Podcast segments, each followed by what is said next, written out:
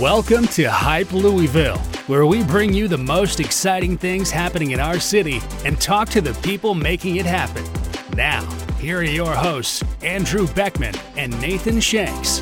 Let's get hyped!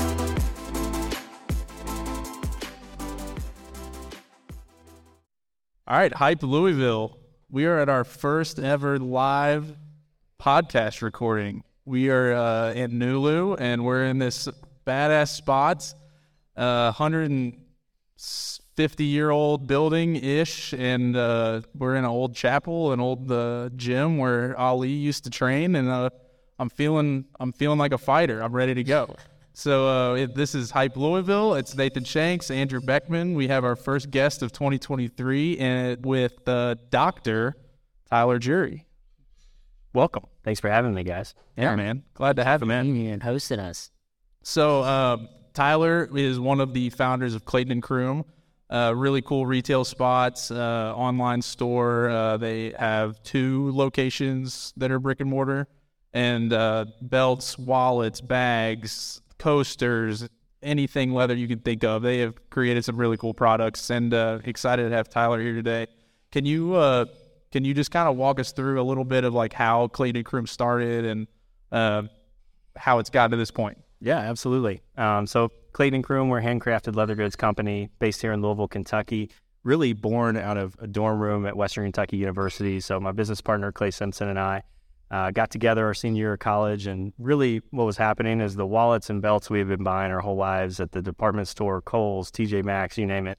We'd buy them, and a year later they were falling apart on us. But for some reason, we'd show up at family events and we'd see our grandfather had been wearing the same belt for 40 years, and we said something here is just not matching up. So we decided to dive into that concept a little bit more and trying to create leather goods that last, um, things that were built quality the way that they used to. Uh, and and that's kind of what our company's been built around is the premise of creating quality goods um, that, are, that are built to last. I love it. Well, my belt's like five years old, and it feels like I bought it yesterday. So so far so good. Are you stretching it out a little bit? I mean, yes, since the new kids. Yeah, you know it's funny. Uh, when I, I in 2020 I started running a lot. I ran a thousand miles in 2020, but I I had already owned this belt. Obviously, I I can't remember if I asked you or Jeff. Did you get that at St. James Art Fair? I think. I yes, yeah, yeah. Good call. Um, I I can't remember which of you I asked. You all had I had to come in here and you had to put two new holes in it because I'd, I'd lost like 20 pounds. I always tell customers if you buy a belt from us and two years later you say, I lost 50, 80 pounds, I need a new belt, I give those people a belt for free because oh, that's just a great thing. I mean, that's, we want people to have stuff that stick with them, you know, yep. that they can pass on to their next generation. I love it. I love it. I got a new nickname for you now, though. Oh, God. Two holes. Two holes. That's correct. Anyway, turn the record button. So, um, I mean, obviously, you own a you own a dental practice. You now are part owner in this uh, in this company, and uh, I'm just curious. Like, did you always have this entrepreneurial mindset? Did you develop it after college when you started when you bought your dental practice and started this, or how did that kind of go for you? Sure. Um, I don't know what lit that fire underneath me at a young age, but that's certainly something I've had for a long, long time. Uh, my first business venture was in, in fifth grade. Uh, I was at the lake and I, my, for some reason, I don't know, I had like beaten my Pokemon Blue game and I wanted Pokemon Red or vice versa. And I asked my dad for, you know, money to go buy this game. And he was like, well, if you want to buy video games, you need to buy it with your own money. And I was like, well, I don't have any. And he said, well, then you need to figure out a way to make some money. And I was like, okay, well, what can I do? And he said, you know, you've got one set of grandparents that have a farm so I grew up outside of Elizabethtown. So I had one set of grandparents with 180 acres, a dairy farm, and then another set of grandparents who had a home right in the center of Elizabethtown on a pretty busy street corner. And he said, you know, you could grow some vegetables out of your grandfather's farm and then sell it at your other grandparents' house in town. And so that kind of started a venture for me where I would plant an acre of sweet corn, 200 tomato plants, you know, a few dozen like rows of green beans. An acre? Yeah, for, yeah. We'd run the front end loader of the tractor down through this acre of corn and just fill it up and then throw it in the back of the truck and take it to like the Shepherdsville flea market on the weekend. And I, that, in fifth grade, I made thirty five hundred dollars running running this that is little awesome. vegetable operation. I learned like how to set up a stand. I would have friends come help me and shoot basketball in the yard while we waited on like old ladies to pull up on the street and come buy their tomatoes from me. Uh, I had to manage expenses. I had to pay my grandfather rent for using part of his property. And so I, I don't come from much with my family, but I do come from people who know how to work hard and make a lot out of what they have. And so uh, that that really got things started, and it was a pretty successful business venture for me from like fifth grade until my sophomore year of high school. I'd definitely say there was like this cuteness factor in fifth grade, where I was making a lot of money through middle school, but by high school I kind of turned into, you know, I don't know, maybe not quite as cute, and so I didn't make as much money by the time I was 16. But it taught me a lot there. I got into college uh, I had always known I was interested in dentistry because it allowed me the ability to like be in the medical field, to work with my hands, to have a good work-life balance, and to be involved in a, a few different things in my schedule. Uh, and so I think I was drawn to that over other fields of medicine because of the ability to own your own practice versus just working, you know, for a hospital group. Uh, and I mean, I had an iPhone repair business in college, and so I would buy broken iPhones and fix the screen and sell them on eBay, and that was something that uh, kind of got me through. And so I, I, always knew I wanted to do dentistry, but I think I've always had a heart and a fashion desire for entrepreneurship. And maybe that comes from my grandfather having his own family farm or my other grandfather having his own construction company, uh, what have you. There's my wife. Hey. nice. nice. Also, I just want to say this is awesome doing a podcast where I can hear the ice and glass. I know, right? Exactly. I never knew that I would own a bar when I was a child but it's something I'm really proud of, and it's fun to come down here. And I just appreciate y'all showing up, and I hope the drinks are awesome. They're good. Very good. They're good. There's a hole in my glass. Of, yeah, cheers. you said two hole, but he he got a hole in one last week, so I think we need to call him hole in one. Okay, fair enough. How about that? Whatever. Someone's got to humble him from here, you know. I love it. I love it.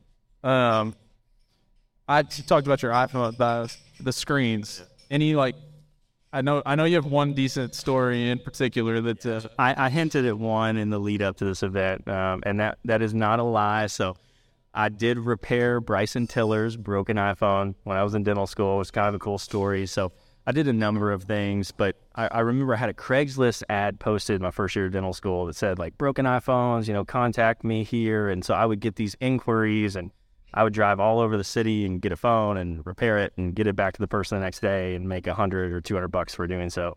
Uh, and so one time I showed up in this like sh- strip mall center down um, kind of off Poplar Level Road, and uh, this guy was there and he had his phone. I got talking to him, and it started to rain. And you know, I always met people in a public place just to be safe, the exchange, but seemed like a really nice dude. And it started to rain. I said, "Hey man, where'd you come from?" He's like, "Well, I live in the apartments right over here." And I was like, well, let me drive you home. Like, there's no sense in you walking in the rain. And so he gets in my truck. I'm driving him and I'm asking him what he does. He says, well, you know, I work with, uh, I work at UPS and Papa John's, but I'm really trying to get into like hip hop. I think he said something like he was working with Chamillionaire at the time.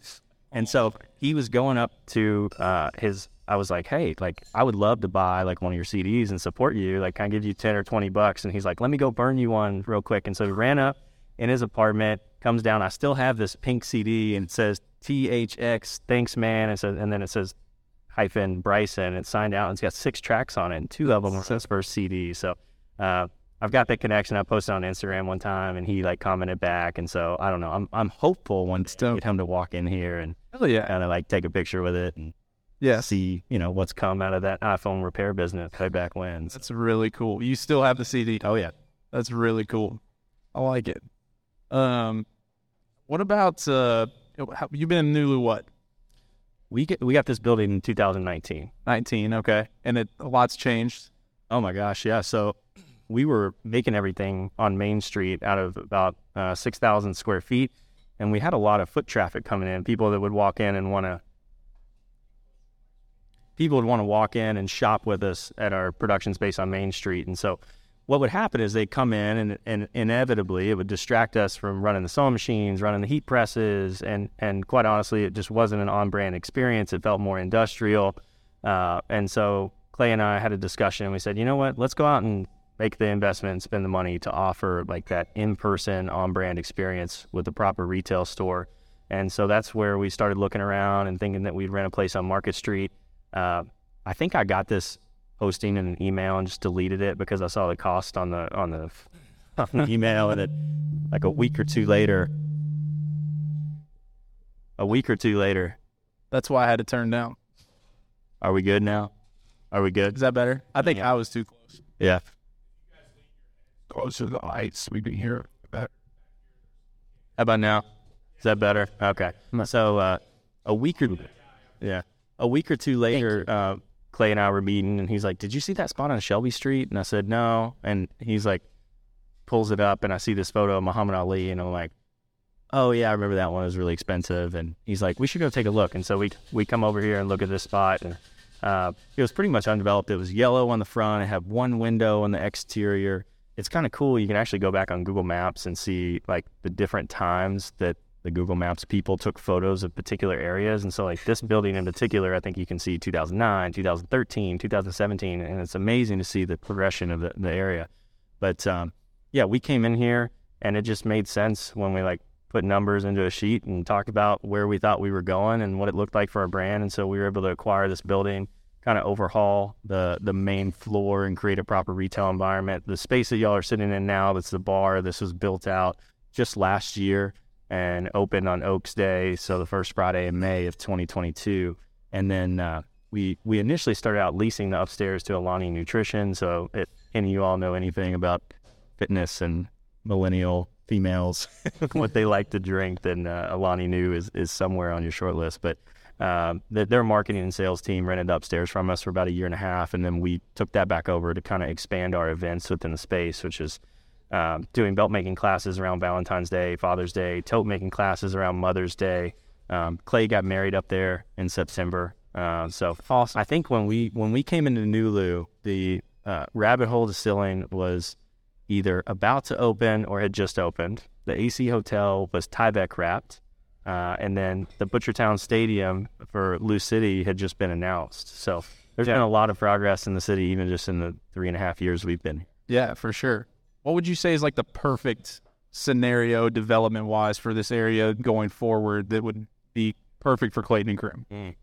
Well, I mean, surely you've seen the project on Main um, that Zio's got going on, and, and just above the AC. So the development of of you know residential apartments there, potential grocery, all of that would be amazing. The Hilton going in here on Jefferson. I know Rabbit Hole has purchased a lot of this southern block of Shelby Street on Jefferson, and I think that developing is going to be huge. So really, Jefferson building up similarly to how Market has or mm. Main is in progress of doing, I think is going to be tremendous for the growth and, and just general flow of traffic down here. But one of the most amazing things I've seen being in Nulu is we we expected this to be a place for our local audience to come in and shop because we felt like we were a local Louisville brand, uh, and so I would have estimated that our sales would have been probably 75% local and 25% out of state um, coming in for the Bourbon Trail, and it's been the polar opposite of that. I bet 80% of our sales in the store come from people that are traveling to Louisville for conferences, for events to do the Bourbon Trail,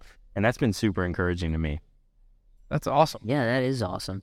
Is this a fairly novel concept to have a bar in a retail setting? I think that if you travel to, to cities that have kind of already climbed up the ranks, if you will, the the Nashvilles, the Austins, uh, the Charlestons, I mean, those types of places have experiential retail like this. And my wife and I travel a lot, and so um, we we've seen places like Austin, Texas, Savannah, Georgia. I mean, places that have retail blended in. I, there's a lot of you know shops like there's a Tom store on South Congress in Austin that has an espresso bar in it. The Kendra Scott there has an espresso and smoothie bar.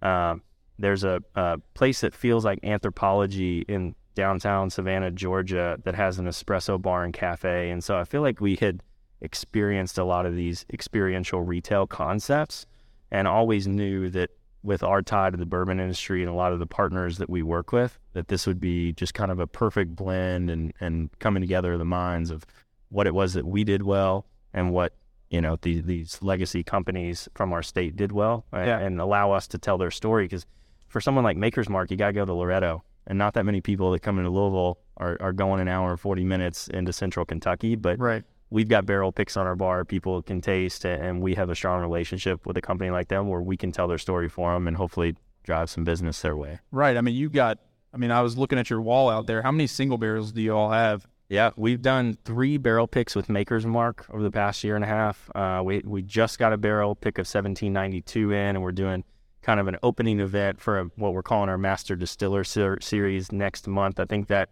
uh, Jeff is that Thursday, March 24th.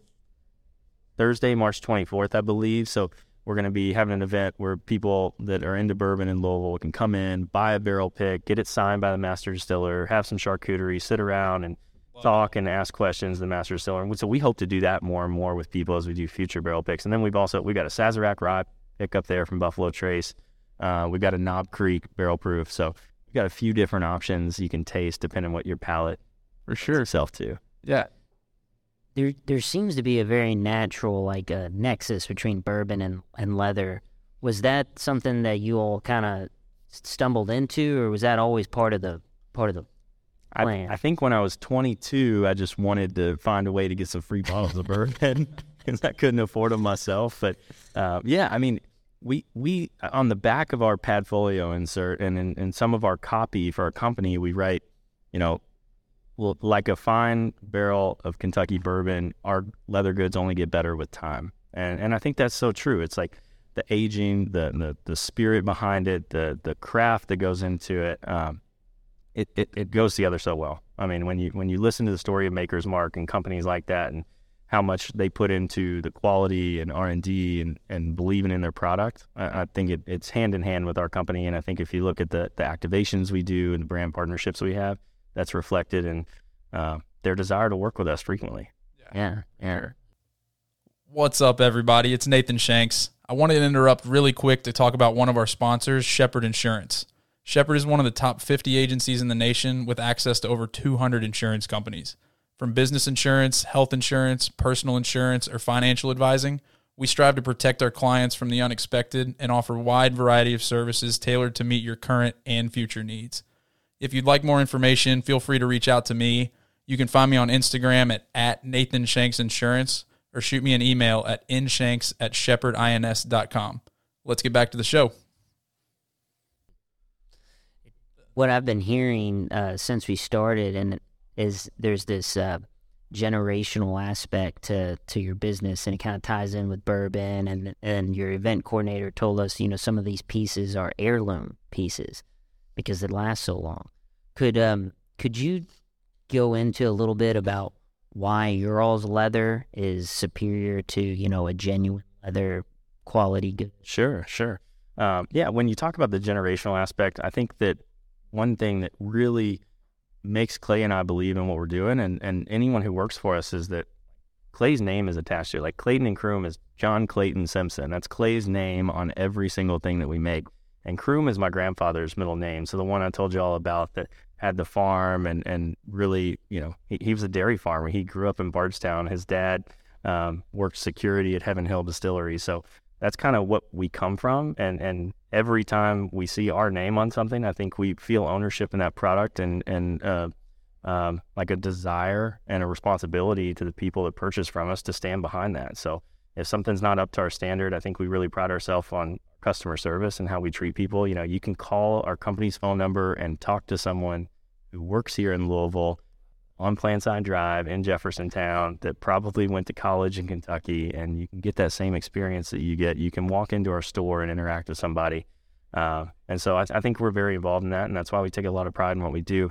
Uh, the other part of your question was Yeah, I have this tendency to the generation, the generational aspect of it. And, Oh, the leather, the the leather. authenticity. Sure, sure. So, I mean, I would encourage anybody who wants to learn more about leather to either hang around here for a while and we can dive into that for you, or to come to one of our belt making or tote making classes and we can give you a full lesson on it. But the quick and dirty version of that is that uh, if you're buying leather, I don't care if you buy from us, just buy something that's good quality. Like if our aesthetic's not your aesthetic, that's fine. Like we do what we do, we believe in it. There are other companies out there that make good leather goods. Um, I think that we stand out for a few different reasons, but I'll leave that up to the consumer to decide. But if you're buying something, you should want it to say either full grain or top grain leather. Genuine leather is a marketing term used. I don't know if the Italian tannery started it or what, but think of genuine leather as like the plywood of leather. Okay. It's genuinely leather mostly.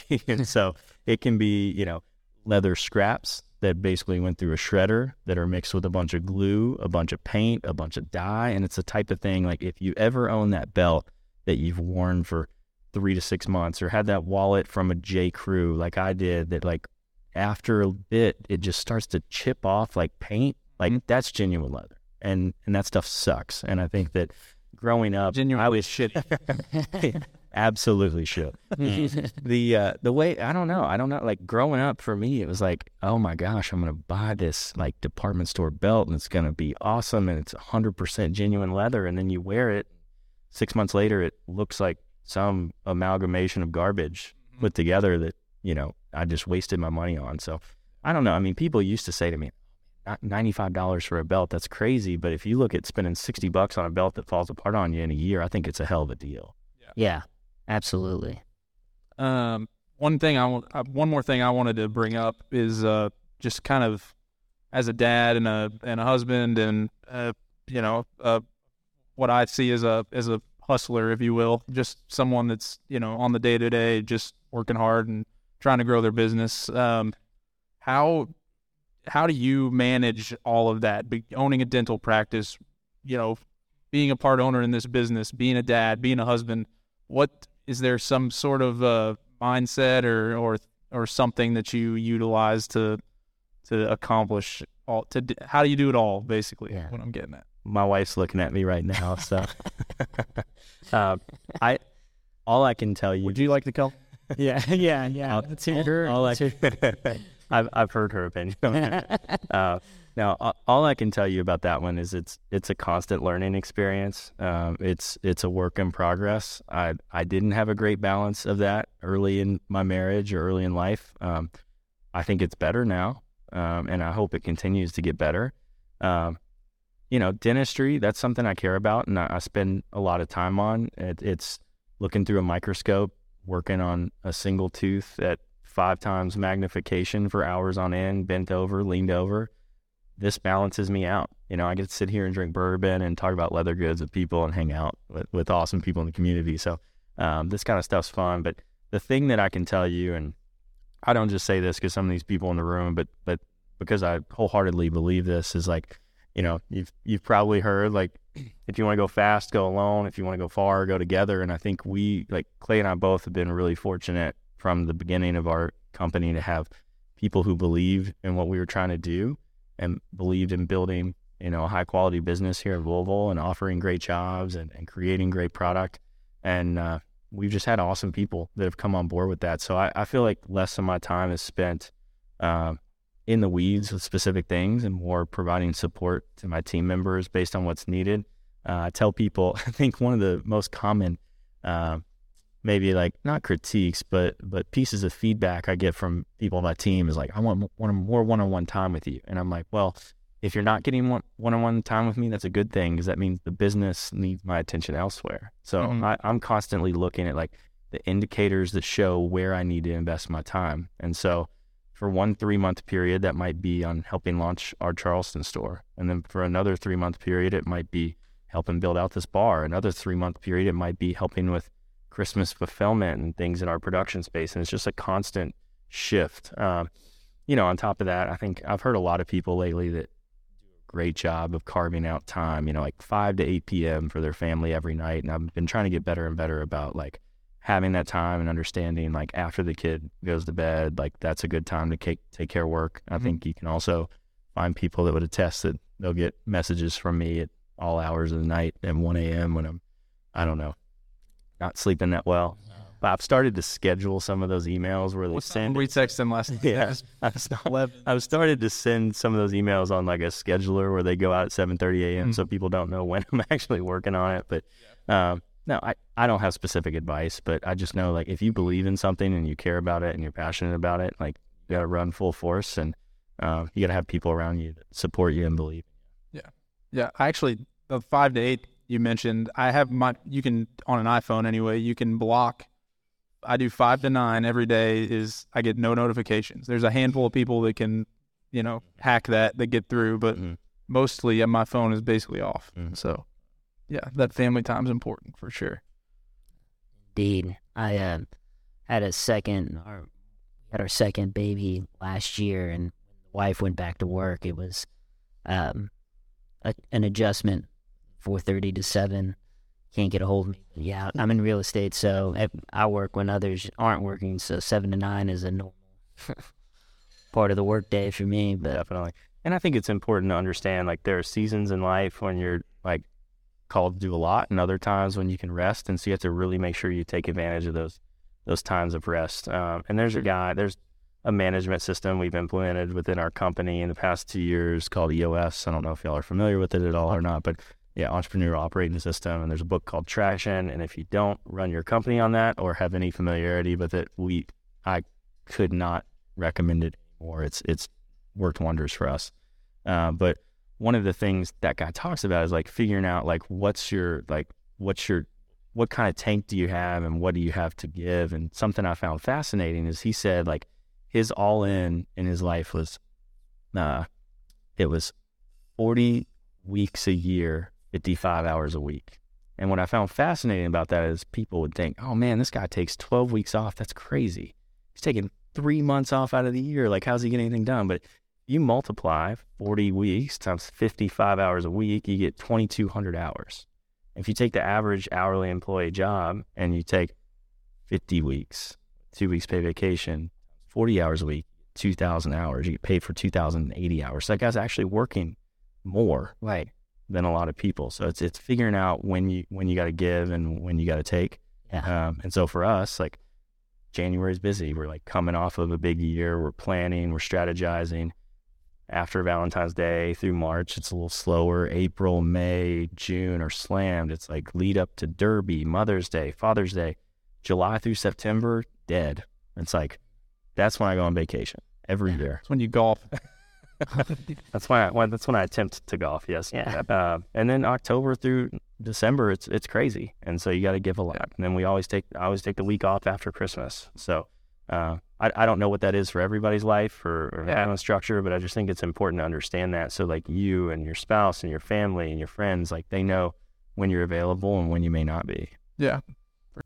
Hey everyone, Andrew Beckman here. I'm going to steal your ears for just a moment to thank one of our sponsors, the Beckman Group at Lenihan Sotheby's. For the past 10 years in Louisville, Sotheby's has been number one for sales above a million, number one for sales above 400,000, highest average sales price, highest average list price, highest sales production per agent, and close to a 40% market share in off market sales. There's a good chance we can sell your house at our weekly sales meeting. Please reach out to me if you'd like more information about how we can help you buy and sell real estate here in Louisville, Kentucky. You can find me on Instagram at akbeck03realtor or ping me at andrew at beckmangroupkentucky.com. Now let's get back to the show. For sure. in the, in the vein of traction and VTO and EOS, are there any other pro tips you might have on a, on books like that that really impacted? Maybe not just your business. I mean, I used to read a lot of that, and so I mean, uh, I think Outliers is a wonderful, wonderful book. I reference that one a lot in my personal life. Um, EOS is great, though. I mean, it's just given us a lot of clarity in the business about what we're working towards, and so they say, you know, everybody should have their number, like the business should have this vision, and so for us, like what we decided was our like 10 year you're supposed to create this like 10 year big hairy audacious goal they call it and so you start thinking about that and you're like, what do you want my business's revenue to be? How much profit do you want? And you talk about all these things. And you're like, is that really what matters? Like, is that what drives me and like what I want my company to be about? And so the number we picked was number of returning customers. And the reason we did that is we feel like that's comprehensive throughout every segment of the business. Like whether you're marketing, selling, working in retail, creating the product, providing customer service on the phone, on email, working at a show, like no matter what you do in this company, if your driving force is creating more repeat customers year over year, then you're doing the right thing. And I think that's like allows collective decision making mm-hmm. that people can rally around. So Well That's said. cool. I like it. it was funny because I, I was on a board retreat last weekend for a nonprofit I helped found about a decade ago for Alzheimer's research, with, which both of my grandfathers passed from. And we started doing this EOS thing. And it was funny. I was texting some of the, the people in our company because the metric we came up with for, for the nonprofit was number of repeat donors in 10 years Okay. for similar, you know, in similar vein. Yeah, definitely. Like we want, like we we've raised more and more money every year that we've been doing this for a decade, and uh, but our number of repeat donors on our website last year or the year before was seven out of five hundred, Yeah. Wow, which is pitiful. Yeah. that's on. So but it shows me there's a lot of opportunity to bring people back and re-engage them in what we're doing. Yeah, for sure. And it seems like it ties back into this generational aspect of, you know, your products and how your grandfather embedded lessons of hard work and Yeah. yeah. You know, in the in that vein too, before leading up to this event, I heard a little history about the building and another icon in Louisville um, that worked really hard to get results he wanted. Could you talk about that little bit? Yeah, so this building, I think it was built in 1848. It's prior to the Civil War, which is crazy to be in here and think about that.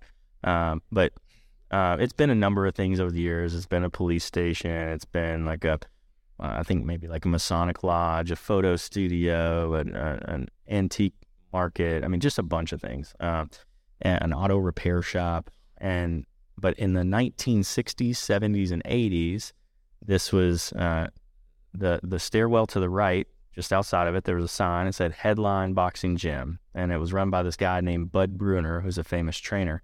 And uh, if you go upstairs, you can see uh, probably 80% of the remaining floor upstairs is true and original to the building.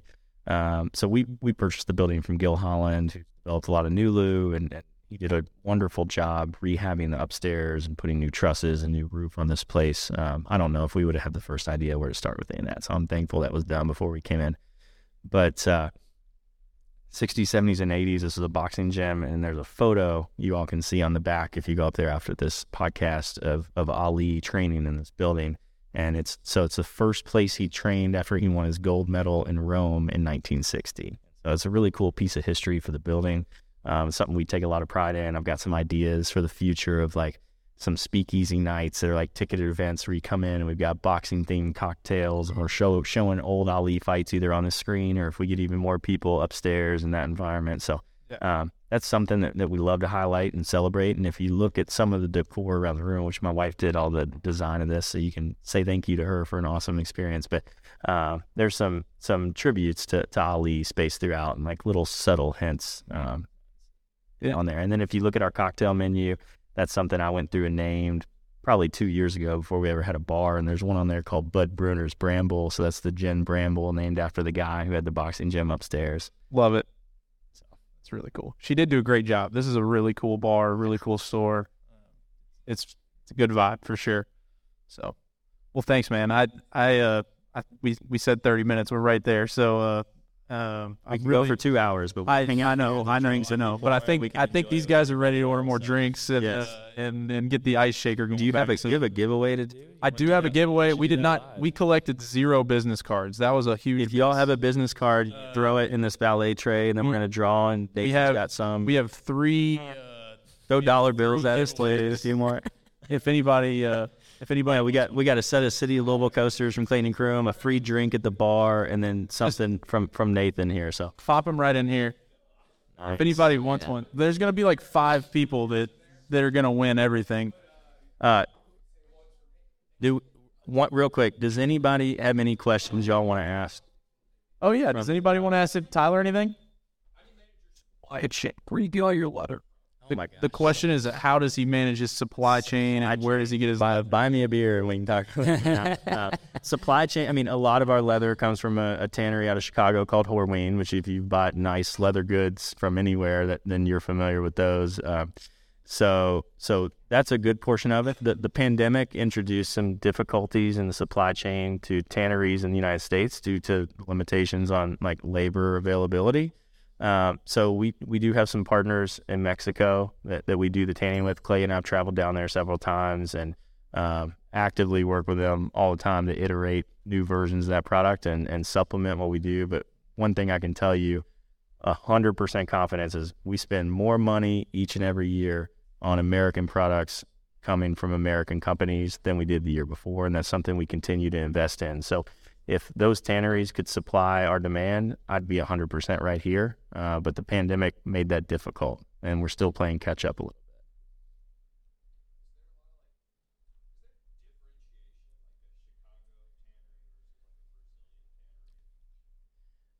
It I I've been to leather conferences in Mexico, Italy, and Dubai, and I can show you in, incredible leather made anywhere in the world. So, um, no, I can show you better leather from an Italian tannery than you know one that we could find in Wisconsin. But I, vice versa. I mean, Horween out of Chicago is top notch, best of the best, and we buy as much as we possibly can from them. and the question there was like, is there a disparity or differentiation between a tannery in Chicago compared to a tannery elsewhere? So, No, I mean, it, you know, there's